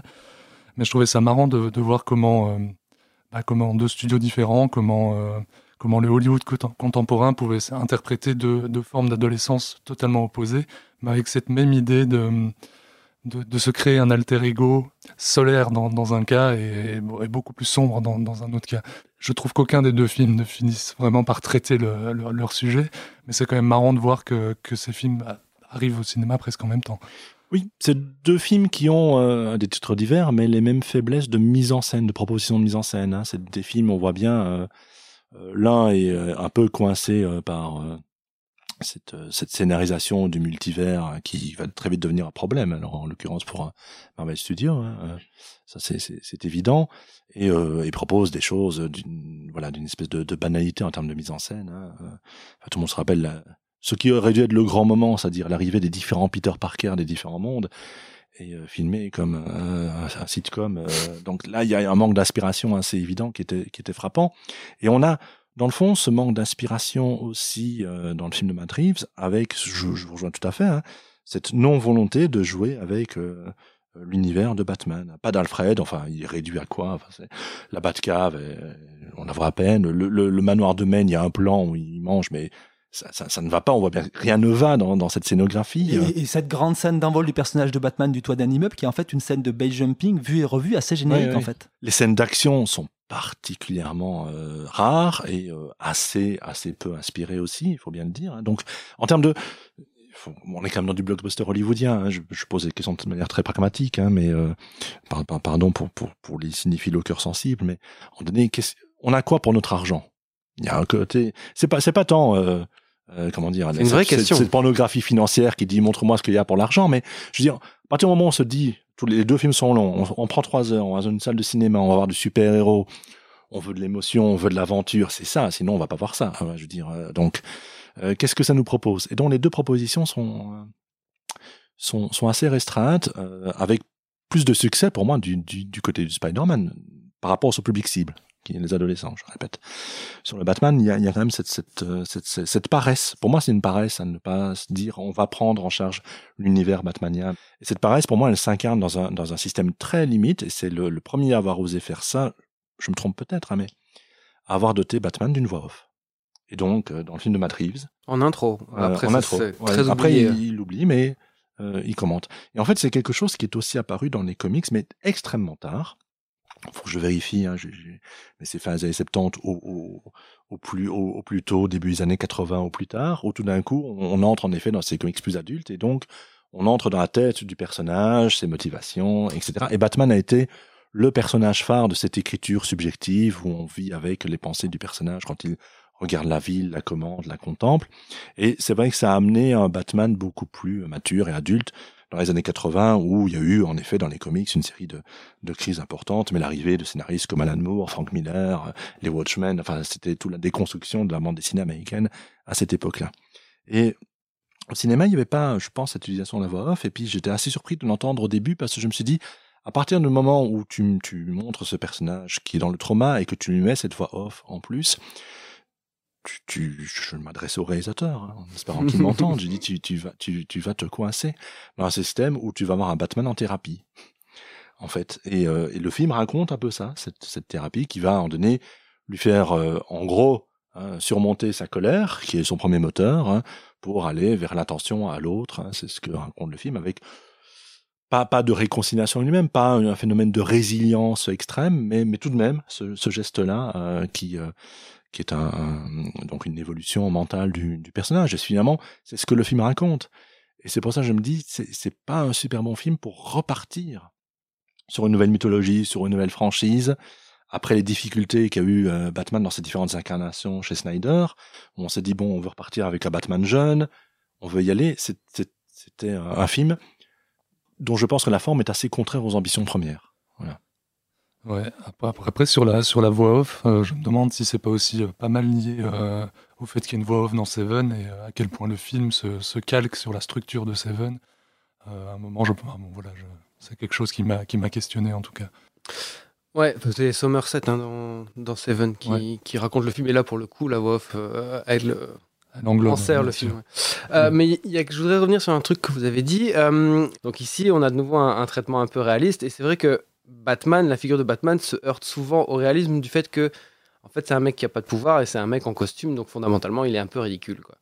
Et euh, une des scènes qui fonctionne, en tout cas dans le film de Matt Reeves, j'ai l'impression, c'est justement la scène où il est toisé par, euh, par tous les, les policiers. Donc il rentre, euh, enfin c'est en plus un plan qui a été repris dans la bande-annonce, mais il rentre dans l'appartement où il y a eu une scène de crime. euh, et puis il y a un travelling avant qui est subjectif de Batman et on voit tous les, les policiers qui le regardent et euh, qui un peu le jauge comme ça. Et on sent qu'il est un peu, il est un peu euh, voilà, toisé, euh, évalué.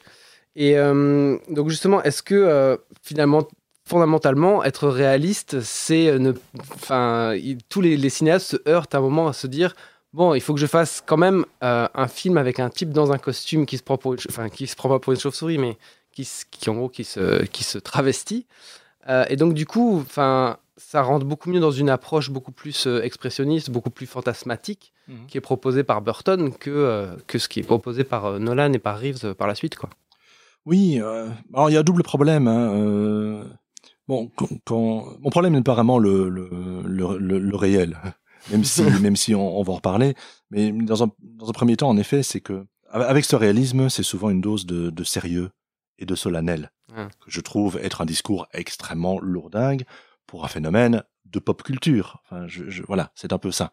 Et donc, euh, tout d'un coup, quand on place des espèces de, de propos euh, quasi métaphysiques sur un type qui est déguisé en chauve-souris, je, je, je veux dire, c'est difficile. euh, voilà, ça, ça a ses limites aussi. Donc, c'est plutôt en termes de discours solennel que, que les choses me gênent. Après, la, question du réalisme, vous avez vraiment raison de la poser parce que je trouve que euh, elle, elle est particulièrement aiguë dans le cas de, de Batman. Je pense que Batman n'est pas un très bon personnage pour le cinéma parce que trop théâtral, d'une part, et d'autre part, euh, on l'a dit un peu au début, c'est une, à la base, c'est une pure invention visuelle. hein. Euh, je, je, je prends t- 15 secondes pour raconter l'anecdote de la naissance parce qu'elle est intéressante, hein, mais euh, Bob Kane, euh, qui dessine des comics jour après jour, là, il aimerait bien gagner un peu plus sa vie, il va trouver son éditeur, il dit, t'as pas quelque chose un peu plus stimulant comme projet, etc. Et tu lui dis, bah regarde les deux jeunes, euh, Joey et Jerry, donc Shuster et Siegel, ils viennent de créer Superman, ça marche à fond, et c'est d'inventer un personnage du même style. Et donc il rentre chez lui, il cherche, il dit, il faut que je fasse un personnage volant. Il fait un Birdman, d'abord, dont on saura se souvenir dans le fameux Birdman, puisque Michael Keaton hein, joue euh, non pas euh, Oui, oui, bien sûr. Batman, mais c'est Birdman, donc le, le titre vient, vient clairement de là, ce, ce second personnage. Et puis, euh, bon, il cherche un petit peu, puis il se rappelle d'un autre film de gangster avec un type qui était déguisé en, en, en Batman, donc euh, bah, ce Bat Whispers. Et peu à peu, voilà, il appelle Bill Finger qui est scénariste, qui dit, écoute, euh, on va retravailler un peu la cape. Et, et en fait, c'est une idée visuelle. Et c'est pas un personnage qui a été défini scénaristiquement. Euh, je, je, je redis, c'est une idée visuelle. Et les très beaux grands albums de bande dessinée euh, Batman sont avant tout des, des, des albums extrêmement bien dessinés. On joue de ces silhouettes, de cette cape qui se font avec l'ombre, etc. Et donc, je pense que c'est vraiment pour de très bons cinéastes, en quelque Mhm. sorte. Enfin, ou en tout cas des cinéastes qui ont vraiment une dose d'inventivité visuelle, qui sont des cinéastes. Pas pour rien que c'est Burton qui en a Et voilà. tiré Et le plus Burton, intéressant. euh, euh, je, je pense. Alors, je dis pas que les films de Nolan ne sont pas du tout intéressants, et je trouve qu'ils sont réussis à leur manière. Et euh, je, trouve qu'en termes, euh, par exemple, de, gestion de l'action avec le, euh, Batman lui-même, les films s'en sortent pas mal, s'en sortent vraiment, vraiment pas mal dans un style réaliste. Mais je continue à préférer Batman en animation. C'est-à-dire, si je dois aller le voir au cinéma, enfin, les, les Batman de Paul Dini, Bruce des années 90 me semblent être les Batman les plus accomplis que j'ai vus en mouvement, en Pourtant, il y, a- il y a- il y a une dose euh, solennelle hein, chez, chez, Tim Oui, oui, oui. Mais c'est vrai que le côté animation marche. euh, L'artificialité de l'animation met le filtre qui permet de ne pas se tomber dans le discours lénifiant, mais dans quelque chose qui relève d'une espèce d'amour des formes et, et voilà. Et donc, euh, et alors j'ai toujours été frappé d'une chose, et euh, si Matt Reeves m'entend, j'espère qu'il il a fait mieux hein, que les autres, hein, mais À chaque fois qu'on a un Batman, quand même, on voit bien le type qui est déguisé en chauve-souris au cinéma. Et pour une raison très simple, c'est que le masque bah, montre les yeux. Chez euh, Marvel, ils ont assez vite trouvé la solution pour ça. Euh, ils ont masqué les yeux. En bande dessinée, vous ne voyez jamais les yeux de Batman. Dans les dessins animés, jamais les yeux de Batman. Dans le, le masque fait en fait deux taches blanches, tout simplement. Alors on me dit ah bah ça pourrait manquer d'expressivité, mais bah, chez Marvel Studios avec Spider-Man, euh, ça manque pas d'expressivité. Donc au contraire. Et donc ce serait mettre un peu d'animation dans le personnage Ici, quand même, ils ont fait les yeux noirs de, de, euh, de, de Pattinson, ce qui fait que quand il cligne des yeux, c'est déjà moins pénible que ce qu'on avait C'est déjà le cas dans tous les films. En fait, dans tous les autres films, il y a déjà une couche qui est appliquée sur les yeux. La seule chose que fait le film de Reeves, c'est qu'il le montre dans la diégèse. Il le montre en train de le faire. Oui, mais, ça, ça, passe beaucoup mieux. Hein. C'est un noir qui raccord avec le, le, le masque. Les autres, c'est pas le.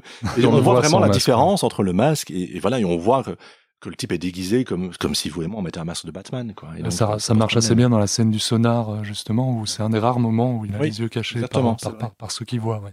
Donc voilà, donc je pense que l'avenir est dans un Batman euh, un peu plus euh, graphique dans le, dans le masque. Euh, oui. Pourtant, Michael Keaton s'en sortait, s'en sortait bien. Il paraît d'ailleurs que Tim Burton l'aurait casté en, en, partie pour, pour son regard. Quoi. Mhm. Et c'est vrai que ce que vous disiez tout à l'heure, pour revenir à Keaton, euh, on sent bien dans les Batman de Burton, euh, vous dites euh, Bruce Wayne est autant travaillé que les Batman, voire plus. Et euh, on sent bien son côté autiste, en fait, notamment euh, dans la manière dont il se tient, dont il oublie ses verres, dont il, quand il invite Kim Basinger chez lui, qui, il y a cette grande table, c'est un gars qui fonctionne très bien. Mais euh, ça, raconte en même temps sur son côté autiste. Et clairement, le, en tout cas, le Batman qui reste, j'ai l'impression. Et moi, j'ai pas de problème avec les yeux. sur le, c'est sans doute celui de Keaton mais au niveau des interprètes, je sais pas si vous avez un, préféré. euh, non, je sais pas. Il y, a une scène que, j'adore dans le Batman de Burton, enfin un détail qui, est incroyable, c'est que quand il est en Bruce Wayne et qu'il regarde ses écrans, à un moment donné, donc il est assis, il prend ses lunettes. Et c'est incroyable que Batman ait besoin de lunettes en quelque sorte, euh, voilà. Donc euh, ça le rend humain. Là, il y a un côté un peu euh, Clark Kent, je pense, dans, dans, dans l'allusion, quelque chose comme ça, mais qui est assez étonnante, hein, et, euh, et, voilà, qui joue un peu sur, sur l'humanité, qui renforce peut-être justement, pour se parler des yeux, le fait qu'on fait attention à ses yeux à ce moment-là, et que c'est peut-être la part de l'homme qui reste, euh, voilà, entre le Bruce Wayne et le, et le, Batman chez, chez Burton, puisque la, la part de ce qui reste de l'homme dans la bestialité est quand même un, de ses grands sujets, en effet, dans la monstruosité en général, quoi ça lui donne aussi un autre rapport à sa, à sa noblesse et à, son, à sa fortune. Je trouve par rapport aux autres personnages qui sont peut-être plus récents, enfin aux autres personnages, aux autres interprétations, qui sont peut-être plus récentes et qui ont un rapport à la, à la richesse simplement de Batman qui est très différent. Dans, ce, dans celui-là, il y a vraiment un côté euh, mm. le noble du château. Quoi. Il, y a vraiment, il y a vraiment ce rapport-là qu'on trouve un peu moins dans les suivants. Mon Batman préféré, c'est Adam West. C'est celui de mon enfance. C'est toujours celui de son enfance. C'était un Batman papa. Il avait l'air gentil. Il avait les pectos qui étaient un peu flasques. Il était drôle. Oui, puis il avait beaucoup de gadgets. On n'avait pas peur de montrer ouais, les gadgets. Ça. Il avait ce côté un peu soif des acteurs américains des années 50, comme ça, dans la mâchoire, qui n'était pas une mâchoire euh, agressive. C'était une mâchoire carrée, mais une, une, une, mâchoire de séducteur, comme ça. Euh, euh, voilà. Moi, j'aurais aimé, en tout cas, que Bon, je retrouve, vous allez m'aider, euh, son, son nom m'échappe un instant, mais l'interprète du personnage de Don Draper, le personnage principal de Mad Men. John, John Hamm. Hamm. Ouais, John Hamm, euh, face à un Bruce Wayne Batman. Je, je, je pense qu'il avait la mâchoire pour aller avec, et je pense qu'il aurait fait un, un, Bruce Wayne un peu plus expérimenté, etc. Ça aurait été, voilà, lui j'aurais aimé euh, beaucoup le voir, mais je suis content de voir Pattinson, j'aimerais bien qu'on le fasse euh, jouer un peu autre chose. Oui, c'est ça, il est vraiment sur une seule note dans le, dans le Reeves, quoi. Let's just take him to the police. Then we can go home. Together.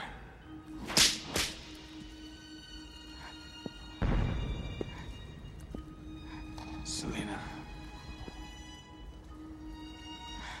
Don't you see?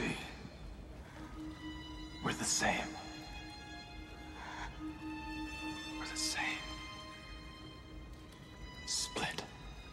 Right down the center. Il y a quelque chose qui va très très bien dans l'univers de Batman et qui, euh, qui, l'enrichit considérablement, c'est le c'est toute la galerie de toute la galerie de super méchants qui est euh, exploitée dans ce qui est sans doute, euh, en tout cas à mes yeux, le meilleur film de Batman jusqu'à présent, c'est le deuxième Burton. Est-ce que tous les super vilains sont sont tous quelque part une version altérée de de Batman, une version euh, qui serait toujours sur cette espèce de limite euh, morale, mais tombée de l'autre côté? Euh, donc des espèces de d'ersatz de Batman, plus ou moins. D'ailleurs, ils ont tous souvent des, alter ego euh, animaliers, le pingouin, Catwoman. Et euh, est-ce que, en fait, la grande, une, des, une des grandes idées aussi de Burton dans ce film-là, c'est de faire du vrai méchant Max Schreck, qui est en fait qui, qui n'a pas d'alter ego bestial entre guillemets. Non, euh, c'est la chauve-souris, puisque potentiellement euh, c'est un personnage vampirique, euh, voilà, qui porte Oui. le nom d'ailleurs hein, de l'acteur de Sferatu, donc il y a cette référence-là, et il est très blême d'ailleurs, donc euh, c'est jamais dit que c'est un vampire, mais il y a quelque chose hein, qui, qui, qui le rend pas tout à fait humain non plus. hein, C'est ce c'est l'inverse du philanthrope, donc lui aussi, Oui. il est, euh, Effectivement, voilà. Donc euh, il, il suce. donc euh, euh, oui, euh, Ba- Batman c'est intéressant aussi parce que je pense que c'est le personnage qui est la plus belle galerie de super vilains, quoi. Euh, voilà. Euh, qui ont été tous très très largement travaillés par des auteurs différents et donc euh, c'est la chance évidemment des cinéastes d'aujourd'hui, c'est qu'ils ils héritent de personnages du, côté des vilains extrêmement complexes et riches, quoi, vraiment en, termes de matière à proposer. Il y a peut-être une forme de, de réduction, je trouve, euh, dans le Reeves qui m'a un peu ennuyé. On a l'impression que comme le Joker, c'est l'ennemi euh, principal du Batman, qui est un peu le Moriarty de Sherlock Holmes, hein, euh, dans le fond, tous les personnages sont un peu des sous-jokers en quelque sorte, ou, ou ils doivent se rapprocher du Joker, et je trouve que le, le, le Riddler, en grande partie, euh, bah, ressemble au Joker dans le Matt Reeves. euh. Et puis, euh, sur la scène finale, on est censé voir le Joker, les gens se sont demandé si c'était double face ou Joker.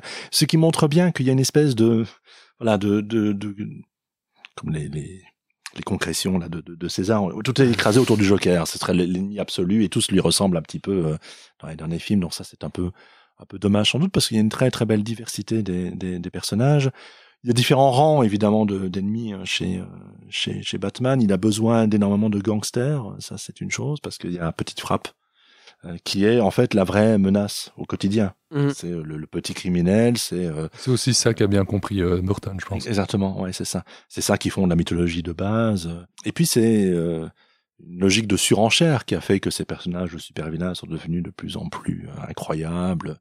Euh, et on voit bien aujourd'hui, en tout cas en bande dessinée, que chaque euh, nouveau scénariste euh, reprend un, un- super vilain et en fait une nouvelle mythologie, un nouveau vilain absolu. Bon, euh, c'est un peu forcé après 80 ans d'histoire d'en- d'enchérir ces personnages, mais il y a quelque chose en effet hein, qui a été souvent utilisé dans les dans les comics et sur lequel Nolan fait un film complet, euh, mais qui était déjà très présent dans, dans le deuxième Burton, c'est que tous ces personnages sont les doubles de Batman d'une manière ou d'une autre, qu'ils soient euh, positifs ou négatifs en fait. Hein. Ce qui est le cas de Catwoman, dont on selon les films, elle pourra être négative ou positive.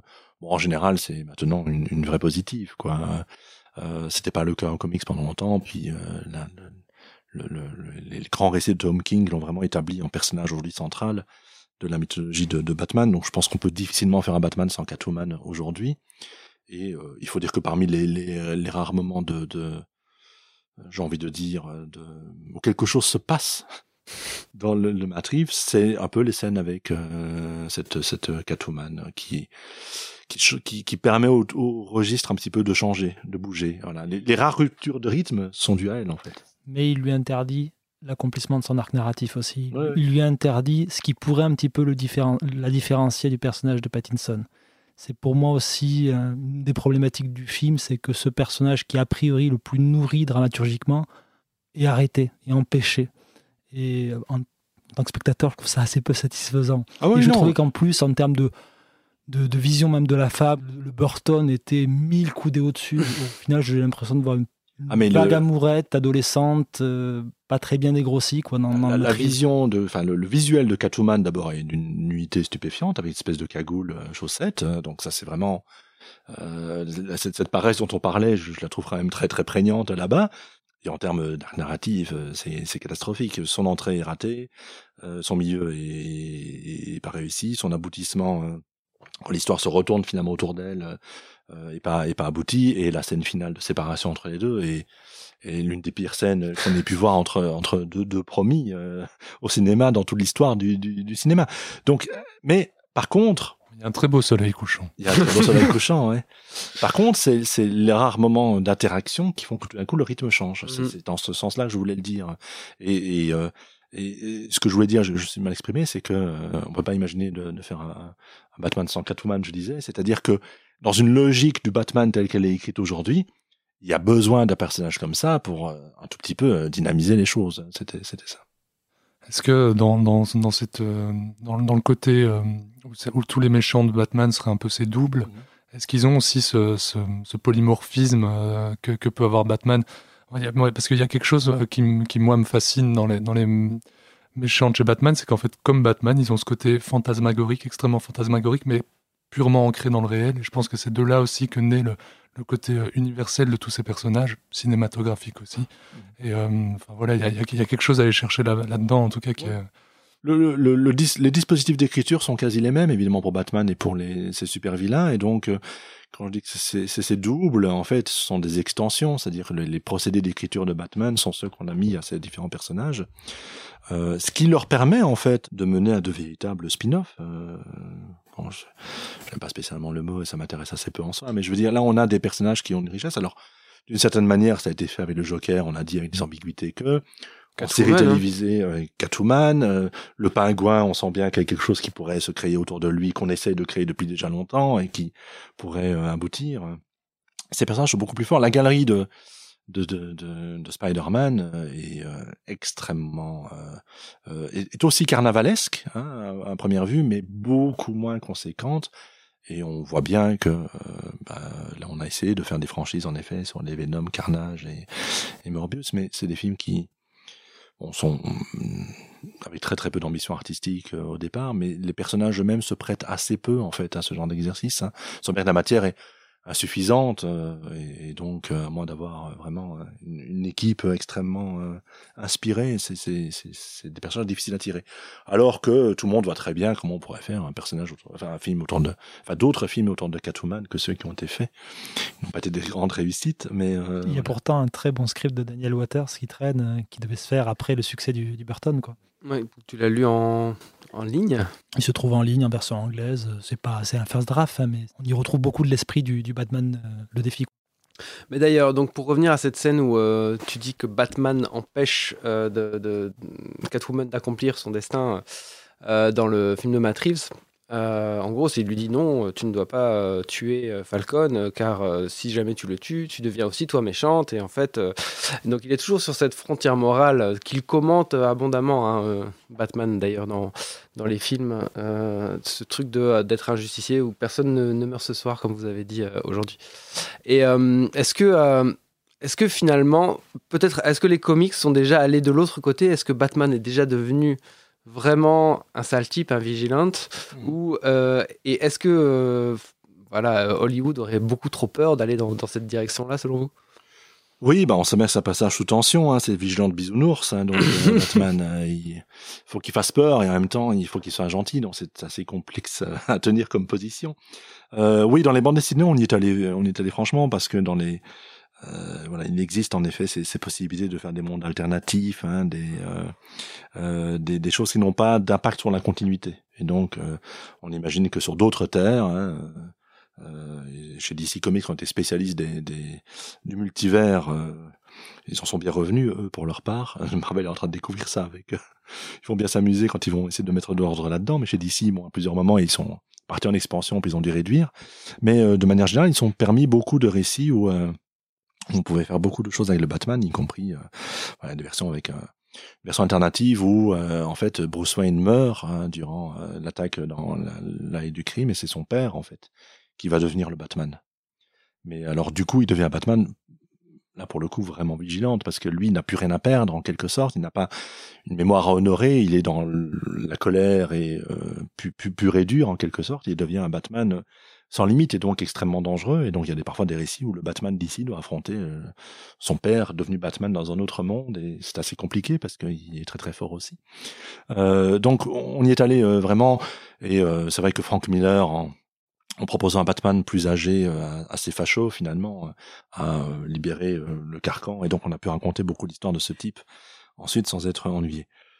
Je vois mal les choses arriver au cinéma, hein, puisque les enjeux sont pas du tout les mêmes financièrement. On sait bien que euh, un film qui présenterait mal Batman, d'abord aurait sans doute un problème à trouver son public, hein, je pense, il y aurait un rejet en partie hein, important, et puis surtout risquerait de condamner la franchise en fait. voilà, on se dirait qu'on a fait un peu n'importe quoi avec Batman et on connaît des personnages qui ont été un peu massacrés comme ça parce qu'on se dit on a fait n'importe quoi avec eux, donc c'est plus la peine. Et en plus, dans la logique du, du Movie, tel qu'on le définit euh, au, cinéma, il y a toujours cette idée que le, héros, ou du moins plutôt le, protagoniste, finit toujours euh, sa quête détruit en fait, anéanti. C'est, en se substituant à la justice, on, se retrouve dans cette impasse morale. Et euh, c'est quelque chose qui, à mon sens, aurait beaucoup de mal à s'articuler avec une logique de super-héros. Il y a pour moi une part de fantasme dans, l'idée de, d'accoler cette idée du, du vigilant movie tel qu'on peut le, le percevoir dans, un film comme euh, Un justicier dans la ville à une logique de sérialisation. On a bien vu ce que ça a donné euh, justement dans les, suites d'un justicier dans la ville avec une logique de plus en plus cartoonesque, quasiment comic book, où on a, on a vraiment euh, laissé de côté toute l'ambiguïté morale du, du genre pour s'enfoncer dans une logique purement d'exploitation. Et donc, à mon sens, euh, ça relève du fantasme, hein, cette idée de, de rattacher Batman à cet univers-là au cinéma. Ça a beaucoup plus à voir avec une logique du, récit de vengeance tel qu'il pouvait être formulé euh, dans les grands récits feuilletonesques du, du, 19e siècle, en fait. Après, moi, je, me demande aussi si le, rapport euh, aux vigilantes n'est pas souscrit euh, aux, États-Unis, de par le rapport au, enfin, au mouvement libertarien, etc., qui serait peut-être moins facilement compris par chez nous, en tout cas, et qui peut-être serait une pourrait expliquer la frilosité euh, des studios à sortir des films, en tout cas aujourd'hui, qui serait vraiment, qui irait à fond là-dedans, en tout cas. Mais c'est c'est le c'est le vigilante qui peut pas l'être hein, par définition, parce que pardon sur la notion de, de, fantasme en fait, de ce que ça pourrait être. C'est oui, c'est ça, et on, enfin littérature jeunesse, fiction jeunesse, euh, il y, a une, y a une fonction euh, d'édification morale. Si les super-héros vous répètent que c'est mal de tuer, c'est parce qu'ils parlent aux enfants, qui et voilà, et ça c'est vieux comme la littérature pour enfants et littérature jeunesse. C'est un des préceptes moraux qui euh, qui sont véhiculés à travers ces choses. Donc on imagine mal pouvoir complètement euh, faire une rupture avec cela. Un, hein. un, truc qui est frappant quand on revoit vraiment tous les films Batman euh, proches dans le temps, mmh. c'est à quel point il y a au moins une scène dans chacun des films qui se dédouane du fait que, que enfin, qui, qui, explique pourquoi Batman n'est pas un vigilante. Quoi. Vraiment, c'est quelque chose de. Dans chacun des films, il y a vraiment, il y en a pas un qui, qui passe à côté. C'est assez fou. Il se fait même réprimander par Alfred dans, ouais, bien sûr, bien Nolan. Euh, c'est régulièrement quelque chose qui est, qui est rappelé. Et je pense qu'il qui, qui fait partie de la construction de ce personnage-là aussi, parce que s'il n'avait pas cette balance-là, mmh. ça serait peut-être un personnage aussi moins, moins intéressant en fait. Je profite pour dire qu'on annonce un très beau livre sur euh, le, le, Vigilante. Euh, oui, j'ai vu, j'ai vu. Chez Façonnage par Yal Sada. Il est précommandé. Voilà, c'est, la sortie est imminente et euh, je ne l'ai pas encore prélu, mais voilà, ce que j'en sais donne particulièrement envie. Oui. Après, juste pour terminer sur le côté vigilante, est-ce qu'on n'essaye pas un peu, beau, enfin, et moi le premier, hein, et peut-être Nolan mis à part, mais est-ce qu'on n'essaye pas toujours de, de, faire dire des choses, des grandes choses politiques à Batman alors même que au final, quand on, quand on regarde vraiment les films, il y a surtout question de morale. Et est-ce que c'est pas, je sais pas comment dire ça, un, un, personnage dont le, dont le traitement serait, aurait plus à voir avec l'essentialisme qu'avec le, qu'avec le, la politique. Enfin, il est peu ancré politiquement, en fait. Oui. Mais... donc, lui, lui apporter un discours politique, ça me semble souvent, à part chez Nolan, où là, il y a vraiment, où il cherche cet ancrage-là, justement. Mais dans, dans les films, en tout cas, je trouve ça souvent un peu, un peu délicat à, à soulever. Oui, bah, la, remarque, je l'entends bien. Euh, bon, j'y répondrai deux choses. C'est d'une part, de toute façon, je, je, je, je, suis vraiment de ceux qui pensent que tout film est fondamentalement politique. Et je veux dire, enfin, qu'il n'y a pas de politique ou d'esthétique sans politique. Donc voilà. Mais que par rapport aux autres super-héros, je pense quand même que Batman l'est un peu plus parce que c'est un justicier de la ville et qu'il est une figure de la ville. En fait, il est une émanation de la ville. On n'a pas beaucoup parlé de Gotham, mais on a, on a dit que les personnages de vilains étaient des doubles. Mais le vrai double de Batman, c'est Gotham. Il y a un lien presque organique entre Batman et Gotham.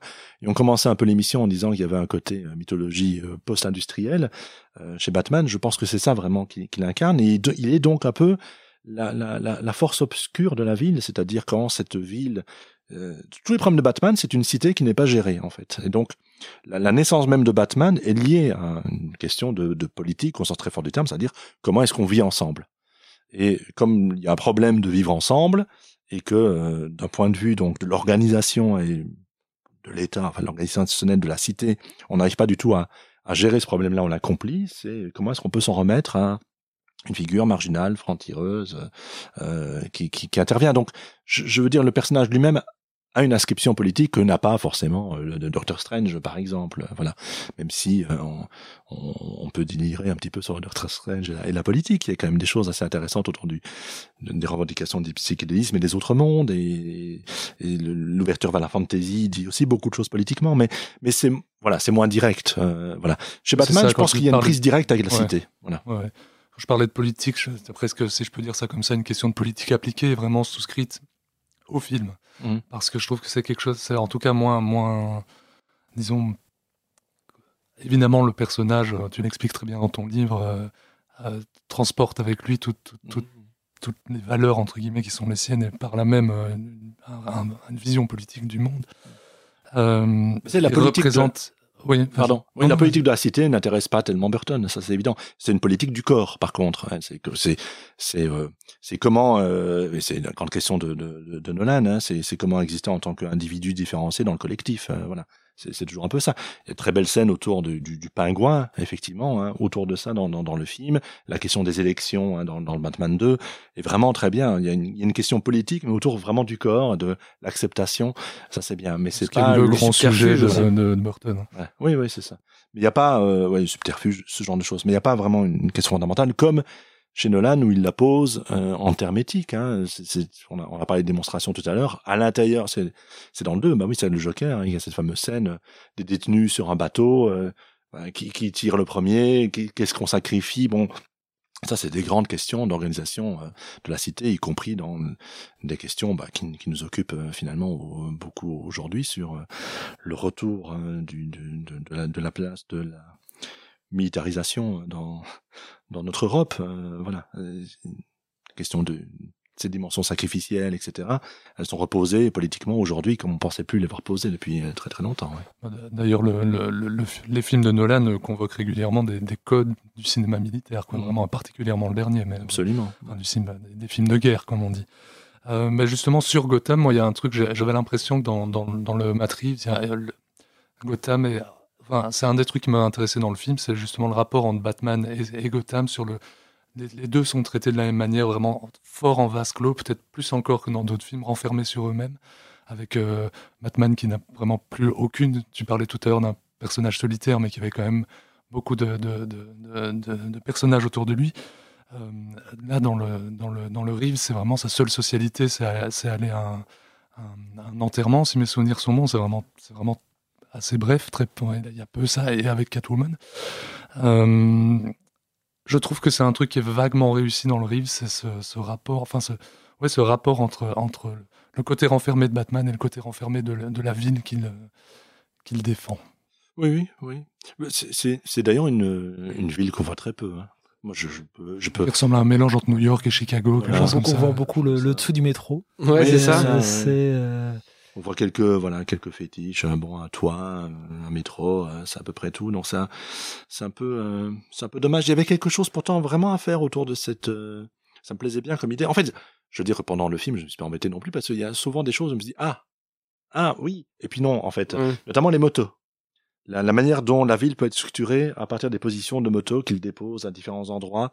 Là, je me dis, il y a quelque chose sur la, la, la géographie de la ville euh, qui peut être construit, mais bon, c'est pas, c'est pas développé. Oui, il y avait une, il y a une idée, mais qu'on ne, qu'on ne peut que, que décrypter a posteriori, qui est l'idée de la Batcave qui ne traite pas du tout et qui semble être le, le vieux terminal du métro, etc. Et donc, il pourrait poser cette, cette idée que Batman se déplace euh, de manière souterraine, mmh. mais le film ne le, le, traite pas du tout. Et donc, pourtant, je pense qu'il y a par la, la, volonté de le plonger complètement dans, dans le noir, dans l'obscurité, il aurait pu développer une forme d'expressionniste un peu plus à mi-chemin entre la, la, vision un peu naturaliste de, de, de, de, Nolan et celle de Burton. Et je trouve qu'il qu reste là encore dans un entre-deux où il y a, la stylisation n'est pas très présente en fait. Elle est, elle est juste l'architecture est juste noyée dans de, la, dans de la pénombre ou dans de la fumée.